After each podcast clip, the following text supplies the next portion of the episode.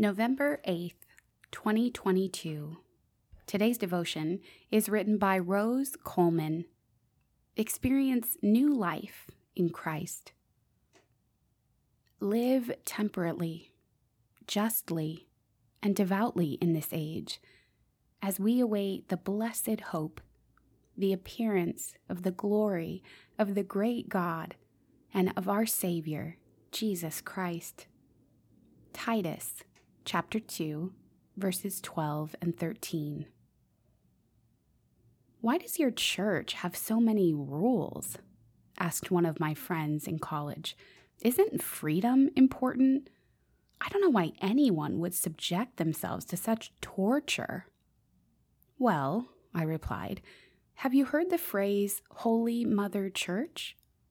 I view the church as my mother a good mother who nourishes, protects, and provides boundaries so that I can live in the freedom of who God created me to be. Sure, it might seem like there are a lot of rules to keep track of, but I see these as guides that are leading me to my home in heaven.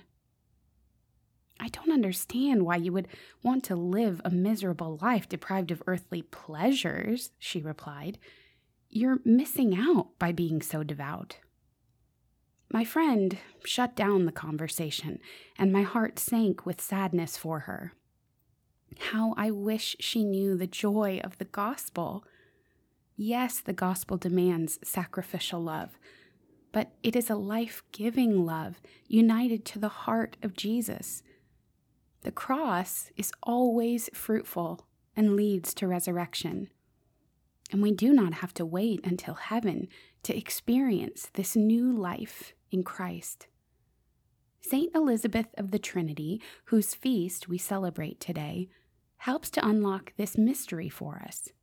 She wrote, It seems to me that I have found my heaven on earth, since heaven is God, and God is in my soul.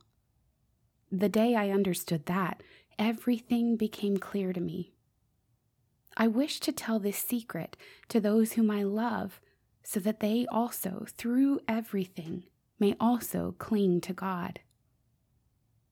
Sister, as we strive to live a life of virtue and await the blessed hope, let us never forget that the Holy Trinity is dwelling within our souls. How will we let Holy Mother Church nurture this life of grace within us today? Lord Jesus, thank you for the gift of the church, for calling us home to yourself in heaven. Thank you, most holy and blessed Trinity, for making your home in us. Grant us the grace of awareness today, that we would know that you are always with us.